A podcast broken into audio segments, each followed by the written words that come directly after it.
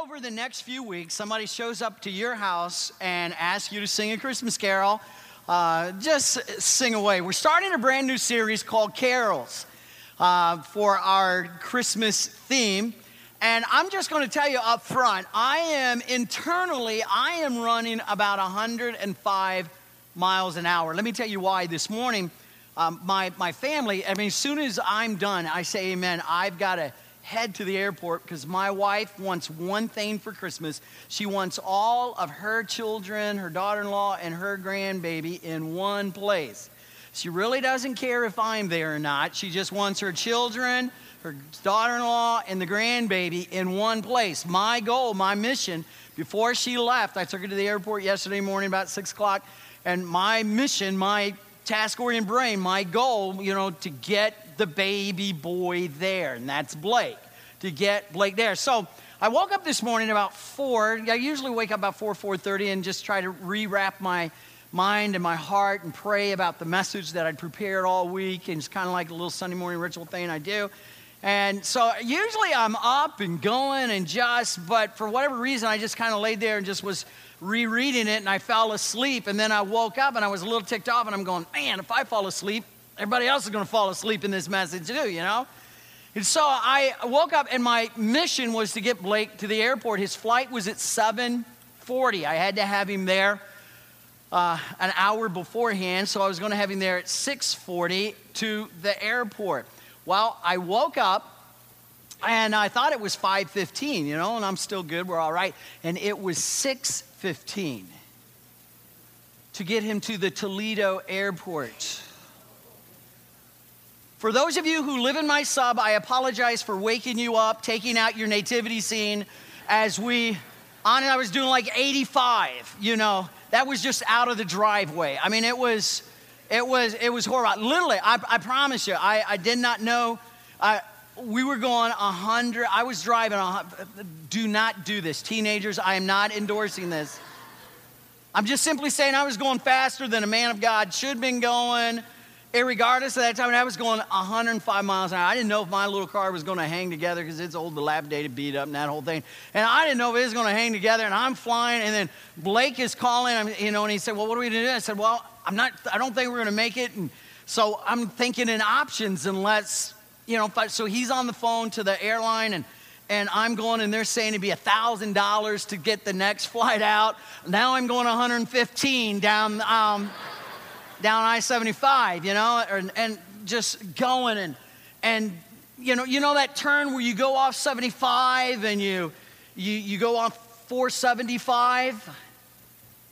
We caught a little airtime right there, you know, and, and just kept, kept going. And so he's calling, we're working it, and and I'm praying, and I'm, I'm praying, God, they're going to see a Michigan license tag. They're going to see my Michigan driver's license. And even though I'm the biggest Ohio State fan in the state of Michigan, they're not going to give squat about that. You know, they're just going to see me going now 60 miles over the speed limit, you know, and I'm just, we're just going. And so we get there. His flight is out at 740. We get there at 720. And I'm just, I'm going, run. I hadn't come to a full stop yet. Go. And he said, go. I said, get out of the car, run, you know. So he runs in there, and the lady, oh my goodness, I'm going to send her a Christmas present because she was back there and she let him go through at 720 got on the 740 plane. I, I make a loop back around. I get out of the car and i go in and i just go on behalf of my wife i want to thank you so much you know? And on thank you for my future health because my wife would have beat me to death if i didn't come there without without her baby boy. So anyway now it's like going on. By the time I loop around and I do that slow thing to make sure that he's wherever, and I had to give him my phone because he dropped his cell phone in the toilet, and I don't even want that. I mean, it was just like this big, you know, and so now I'm driving back home. And I'm pretty sure because of my drive down there, they've got speed traps all over 75. So I go like 60 miles an hour to, to compensate, you know, for for what I did on the way down. I mean, it was just It was incredible. So by the time I got back home, and I had to make one little stop, by the time I got back home, it was about 8:45. They sent Gerard, our church deacon, to look for me because I still was not here at 9:30. I hadn't bathed, I hadn't nothing. You know, I was just like stink wad. I, I couldn't even find my, you know, my. I print up my message and the whole thing, and basically all I'm trying to say is I'm not really sure what you're going to get in the next little bit. All right. Internally, man, I'm like, I'm still driving 105 miles an hour, you know? And the thing is, as soon as I say amen, I'm heading out the back door. And I love you, but if you got a problem today and you really need to pray and, and you really need to pour your heart out to somebody, God knows I love you, but you're going to have to find somebody else today, all right?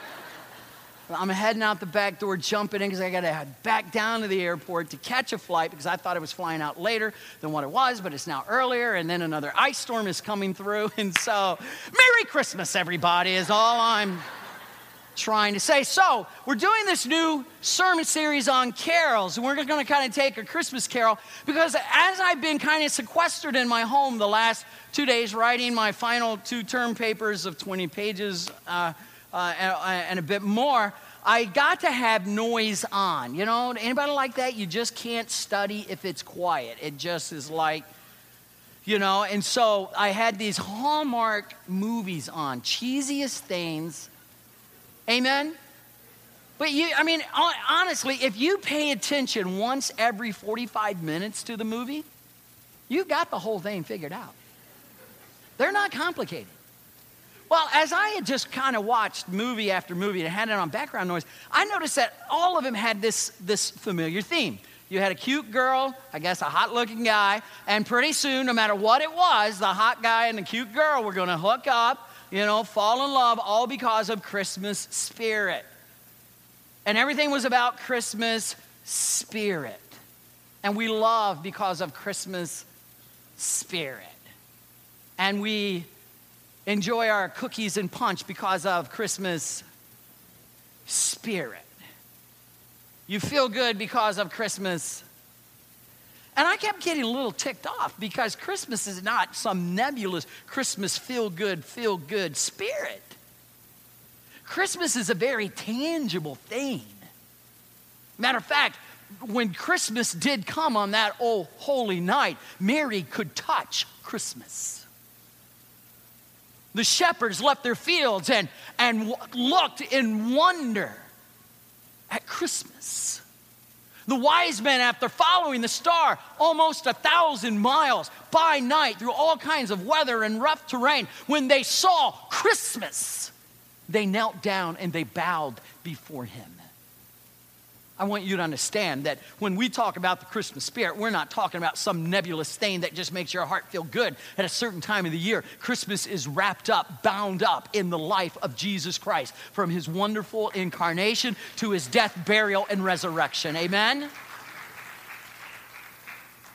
By the way, I'm running 105. If you're going to clap, you better clap at 105, all right? I'm just saying.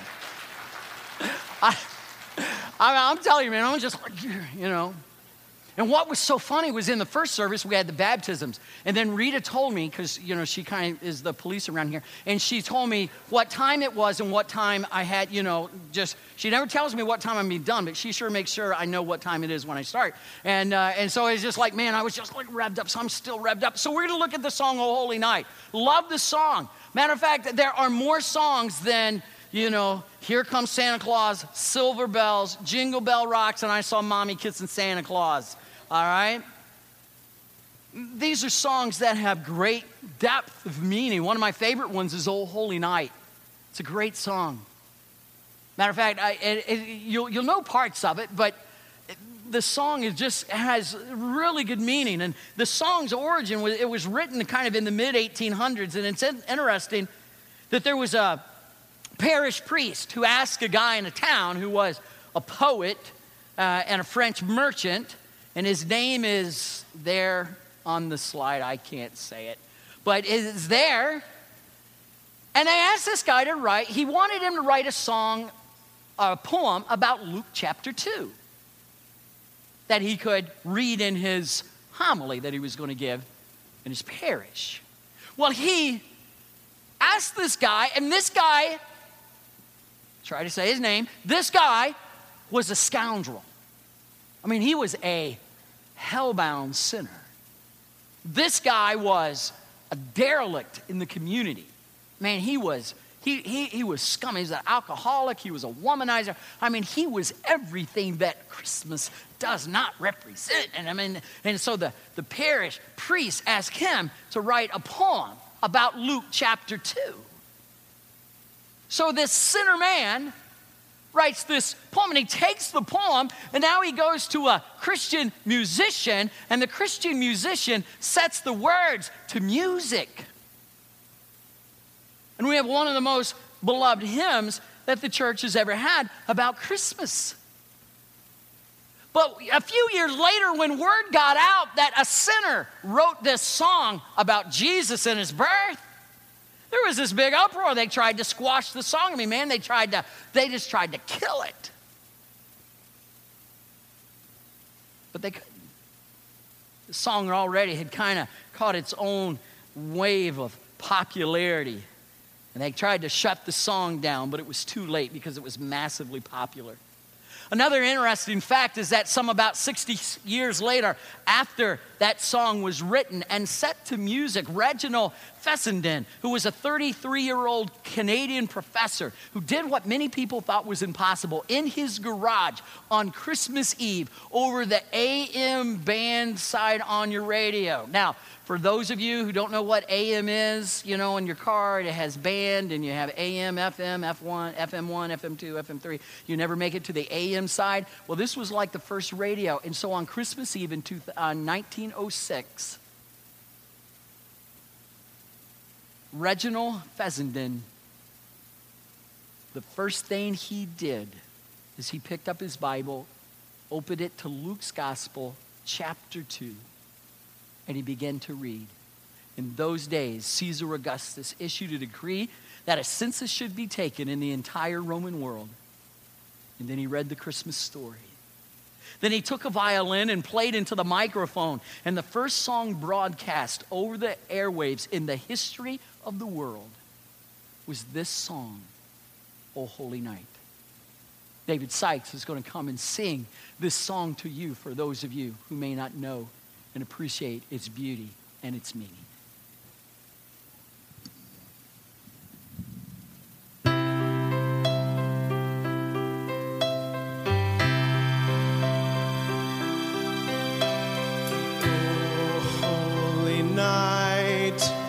Stars are brightly shining. It is the night of our dear Savior's birth. Long lay the world in sin and error pining till he appeared and the soul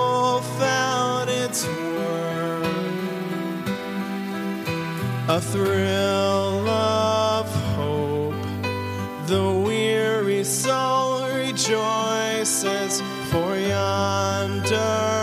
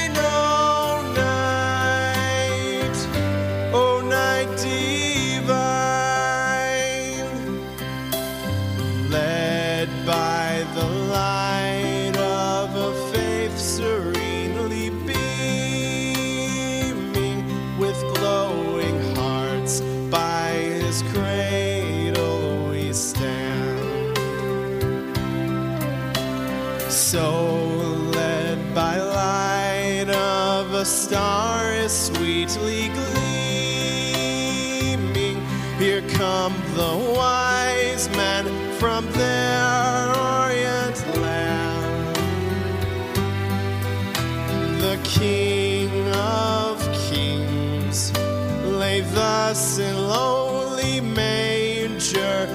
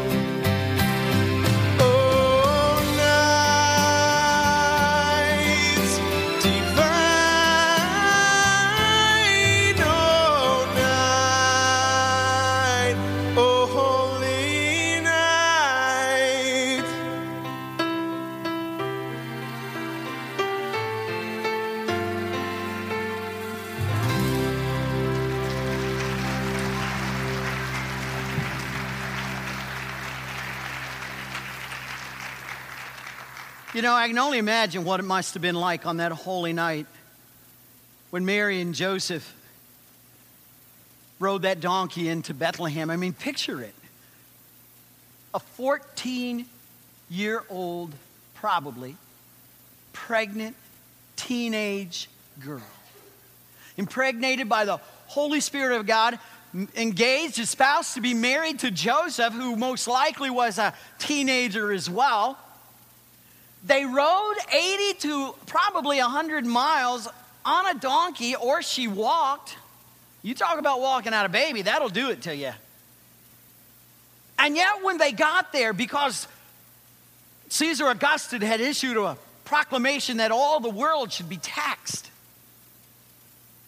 This taxation was first made when Cyrenius was governor of Syria, and the taxation was for two reasons. Obviously, April 15th was came around a whole lot earlier than what a lot of us were are used to. It was came around in Roman history, but it was also uh, a time where they could collect information on the 14-year-olds. They did a census every 14 years, and it was a time where they could collect a census on the young men in the empire, so they could draft them into their army to expand the empire. And so everybody was required under severe penalty to go back to the homeland and to register, declare your age and pay your taxes and all of that kind of thing. And so there was Mary and Joseph going to this little town of Bethlehem, six miles away from Jerusalem. But it might as well have been a hundred. It was kind of a backwoodsy little town. Not much ever happened there. It was kind of on a, on a, on a, on a road, on a, on a main road that, that people would come and go from. And so uh, when travelers would come in and the inns were full, and the best that an innkeeper could do was give them the stable, the barn behind the, the inn. Now, let's don't over romanticize this whole manger scene. Because we always picture it with clean walls, you know, burlap carpeting on the floor. That wasn't it at all. This was a cold, damp place. It was so unsterile. The manger was a trough. Now, I'm not a farm boy, but the manger was a trough.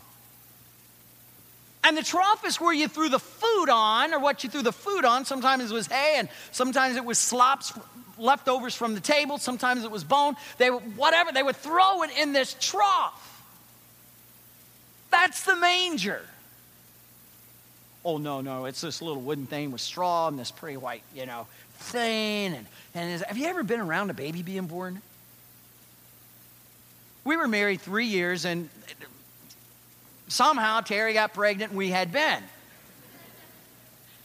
I had I'd never been to the hospital to, you know, I'd always go see the babies after they're born. I, I just thought this was like a 20 minute deal. My wife was in labor over 20 hours with our firstborn child. Oh man, you talk about being worn out. Man, I was. I'm telling you, I was. Man, it was killing me, you know? I didn't know. You know? I mean, you watch Little House on the Prairie, Dr. Quinn, Medicine Woman, these women out on the Pioneer have a baby, they look great. They're smiling, they're laughing, they're joking. My wife didn't watch those shows. Man, it was like this painful event 20 long hours. You know? It's like, but I tell you, I was, well, you know, I was good. I was right there. Didn't leave her side, except go tell people in the waiting room what was going on. Here's what was going on nothing.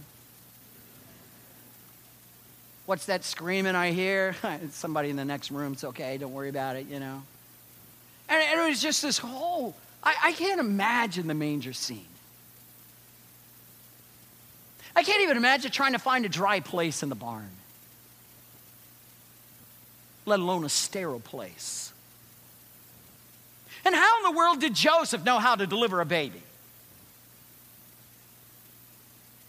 I mean, was there a midwife or was it just Mary and Joseph? And I don't know. I'm just telling you, that must have been an incredible event. You talk about two teenagers probably feeling neglected, abandoned, alone. Here they had told the story to, to a few that Mary was carrying the Son of God.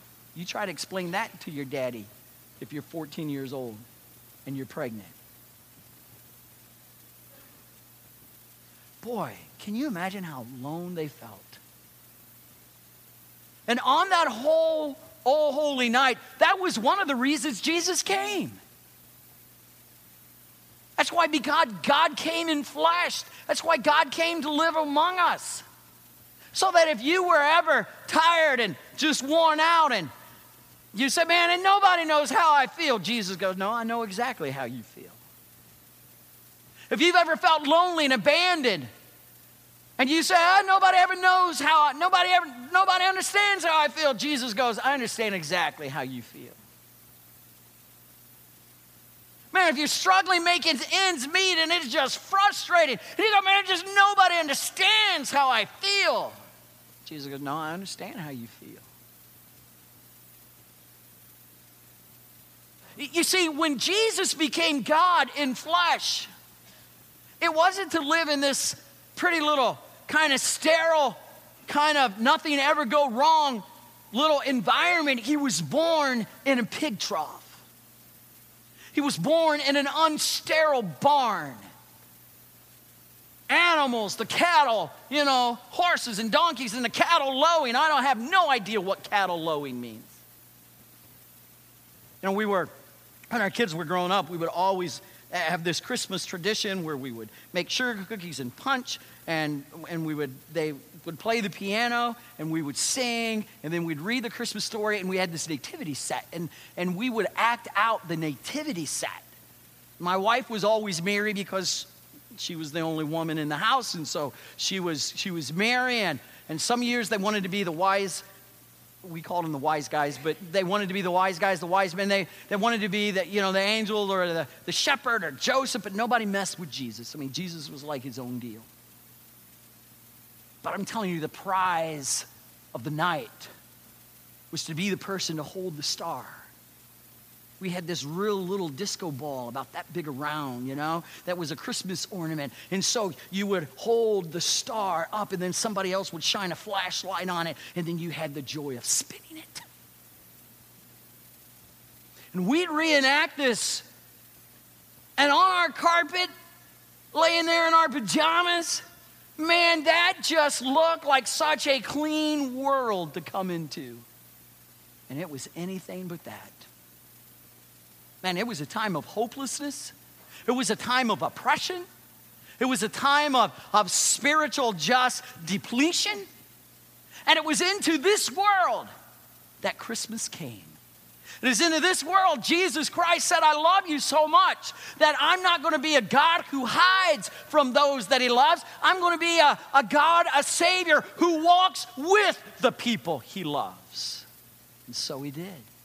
God became flesh in the form of a tiny baby.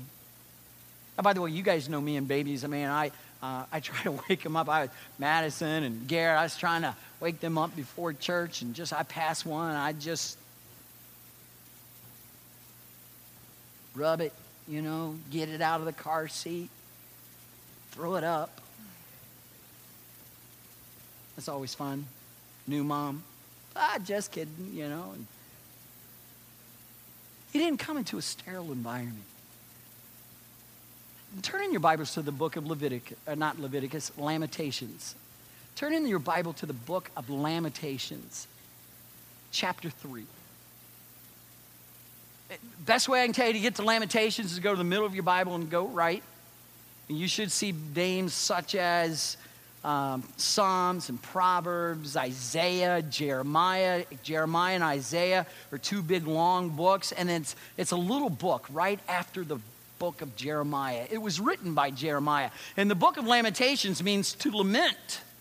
It was a time of weeping, it was a time of, of sorrow. And Jeremiah was writing to a people who had lost everything. Their nation was now overrun, it no longer existed. The tabernacle or the temple built in their capital city, Jerusalem, burned and plundered to the ground. Idols and false gods were now being worshiped in that place. Total desecration. What was going there was an abomination. People were ruthlessly murdered for no reason at all, or maybe because they had the best of the brightest of, of Israel were taken and to Babylon. And there they were trying to brainwash the best and the brightest of Israel to forget about their culture and their Savior and to change their way of thinking. And that's where Daniel, Meshach, Shadrach, and Abednego, and, and it was in that setting of hopelessness. I mean, just, I mean, there is not a ray of hope anywhere on the landscape. There's no army of Israel to rescue them because there is no army of Israel to rescue them. There's not a militia, there's not a group, there's not this secret little community, there's absolutely nothing to help them. It was an utter state of loss and disappointment. You know, every week we're going to look at a different song, and I'm probably going to lift out a verse or a, a, a theme from that song. And what I want you to understand from the song, Oh Holy Night, if there's one line in that song that fits Jeremiah, that fits Luke 2, and probably fits our age today, it would be this line. It's that the thrill of hope, the weary world rejoices. A thrill of hope, a weary, weary world rejoices. Sociologists and behavioralists and psychologists have done studies after studies. They've consistently found that you can live about 40 days or more without food. You can live a, uh, about half of that or, or a little longer than that without water. But they say that if you don't have any hope, you die within days. You've all heard stories about people who were diagnosed with four, degree, four, stage four cancer, and in three or four days after being diagnosed, they die. And then you've heard about other people, same diagnosis, stage four cancer, and they live 8, 9, 12, 18 months.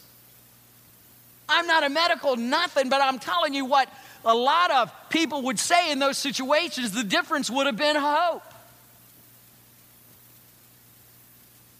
And so, in this darkness of time, of, of uh, Lamentations 3 and Luke chapter 2, and then our time, where it is a weary world we're in, isn't it? Chapter 3. And oh my goodness, you ought to underline, highlight, get your pencil out, and write these verses down. Listen to what he says in chapter 3, in verse 20. He says this I will remember them, and my soul is downcast within me. Je- Jeremiah is saying, I'm going to remember them. What's the them? The promises of God. They got nothing, and that's all they had to hang on to was the promises of God. That one day there would be a Messiah that would come. One day there would be a deliverer that would come. One day there would be a Savior of the world that would come. And so all of a sudden, Jeremiah said, I'll remember them when I'm discouraged. I'll remember God's promises. When I'm discouraged, I'll remember what God said. When I'm cast down, when I'm depressed, when I'm disillusioned, man, I'm going to hang on to the promises of God. And what he said in verse 21 and 22 is even more amazing when you, when you look at what he said. Verse 21 it says, Yet this I call to mind, and therefore I have hope. He says everything seems lost, but I'm telling you, you're looking at a man who has hope. When I bring the promises of God back to mind, verse 22 and 23 say, Because of the Lord's great love, because of the Lord's great love, for God so loved the world. Because of God's great love, we're not consumed. We're not consumed with defeat. We're not consumed with despair. We're not consumed with disappointment. We're not consumed with hopelessness. We're not consumed. We're not going to give in because when I think about God's great love, there is hope in that. Not a Christmas spirit, but the promise that God loves you incredibly. Matter of fact, look at the end of verse 22. It says, For his compassion, his love, his passion for you never fails. They are new every morning.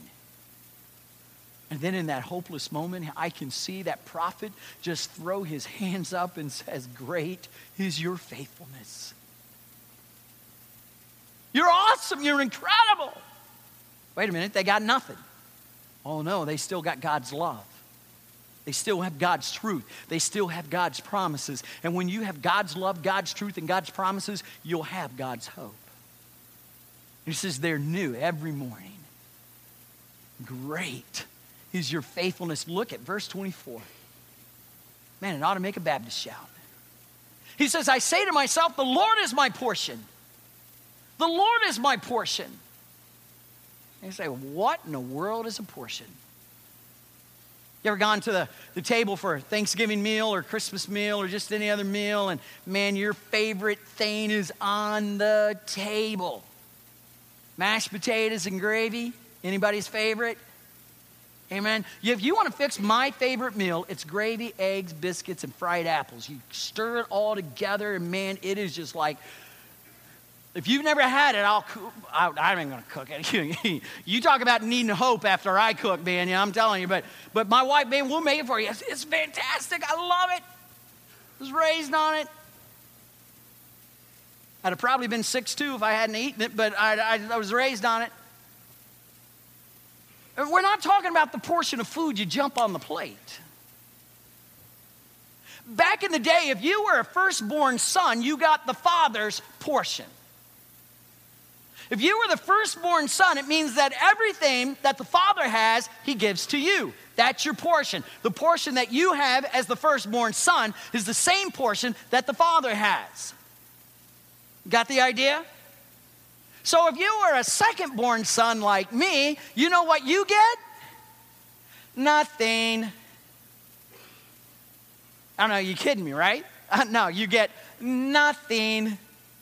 You know why Jacob and Esau, the twins, uh, in the Bible were so at odds with one another? It's because Esau was born first. He had Jacob's portion. And Jacob ended up, he had Isaac's portion. Jacob ended up with nothing. And so that's why he stole the birthright and tricked him out of his father's blessing. Because the portion was the right of the firstborn. Do you understand what this verse is saying? Is that the Lord treats you and I like firstborn sons. In the kingdom of God, there are no second-born sons, there are no third-born sons, fourth or fifth, nor sons or daughters. Everyone is treated as a firstborn son. So the entire portion that God the Father has, that He gave to God the Son, God the Son just says, Here it is, here's your portion. You can bank on it. And so Jeremiah said, Therefore, because I know God's portion is coming, because I know God's blessing is coming, because I know God's favor is coming, therefore I will plant my feet down. I'll stand firm. I'll be bold and courageous. I'll be faithful and true. I will wait for him. Understand, he's not waiting for a Christmas spirit. He's not waiting for Jingle Bell Rock. He's waiting for him to come. And when he does come, he brings the Father's portion. Are you following this? Here's a man who had nothing and he's believing God for everything. Verse 25, man, it just kind of, or 25, it just kind of wraps it all up. And it says this It says, The Lord is good to those whose hope is in him to the one who seeks him. It says, The Lord is good. The Lord is good. Man, this has been a tough year for some of you. And man, you just can't wait for January 1 to get here because if nothing else, it'll just feel like a fresh start, won't it? But I want you to know the Bible hasn't changed even though you've had a bad year. The Bible says the Lord is good. He's still been good to those who hope in him.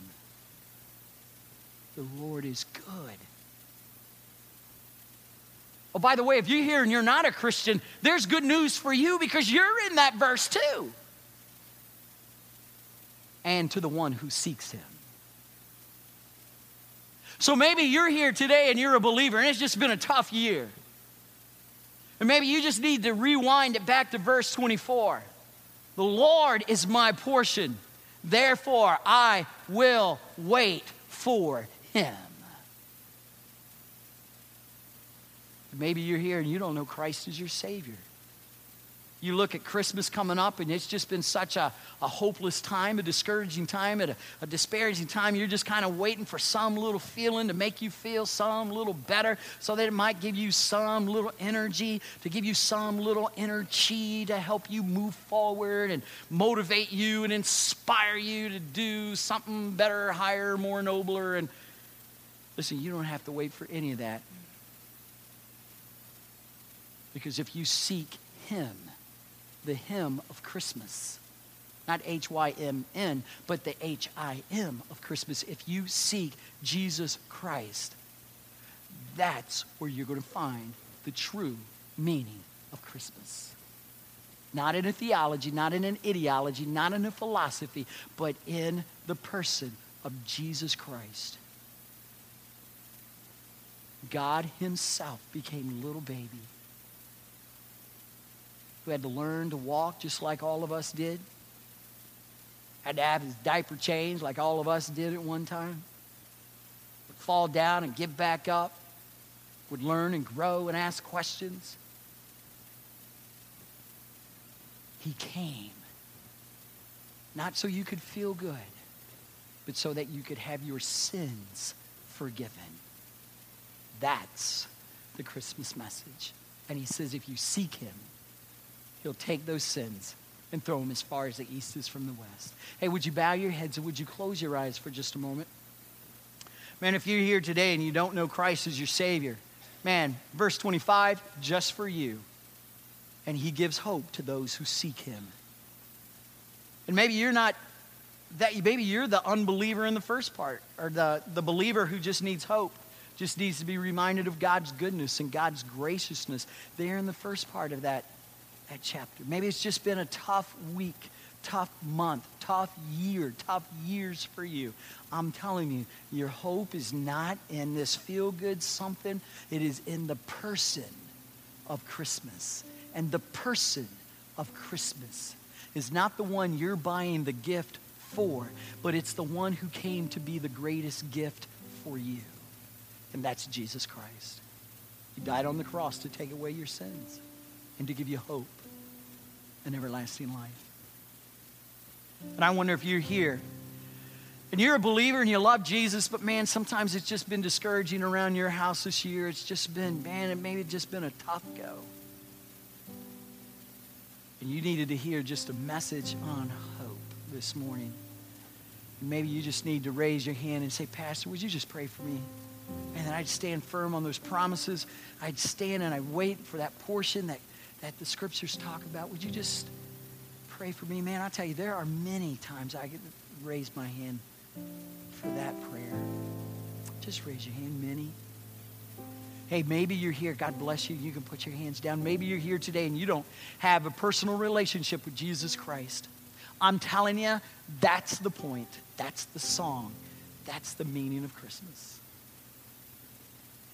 And if you would like to know Jesus as your Lord and Savior, why not right now in your heart pray this very simple prayer? About three or four sentences. But you mean it with all of your heart. And you say, Dear Jesus, forgive me my sins. Thank you for loving me. And from this day forward, I want to live for you. And I'm going to wait and stand for you.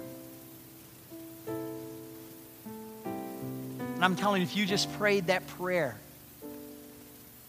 because you were trying to seek a spirit, a motion, an emotion, but you realize now you need to be seeking Jesus and you sought him.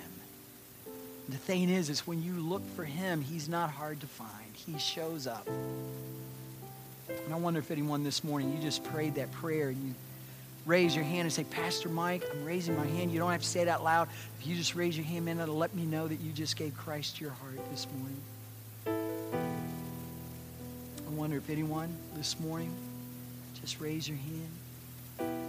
And you can put your hand right back down. Would you stand to your feet? with your heads bowed and eyes closed. And let's pray together. Our Heavenly Father, you are an awesome God. To give a thrill of hope to a.